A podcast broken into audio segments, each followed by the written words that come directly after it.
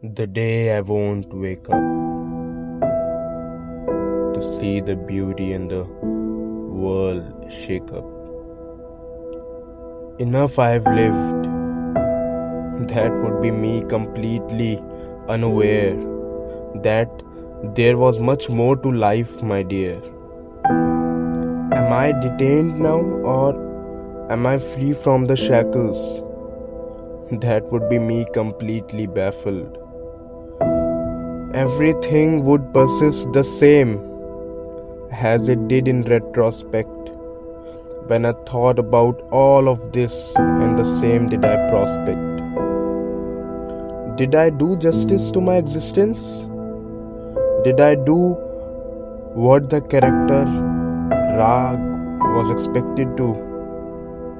Or was I too egotistical to realize, and amidst all of this pain, I could not repay the price? What am I left with now? What was all of it for?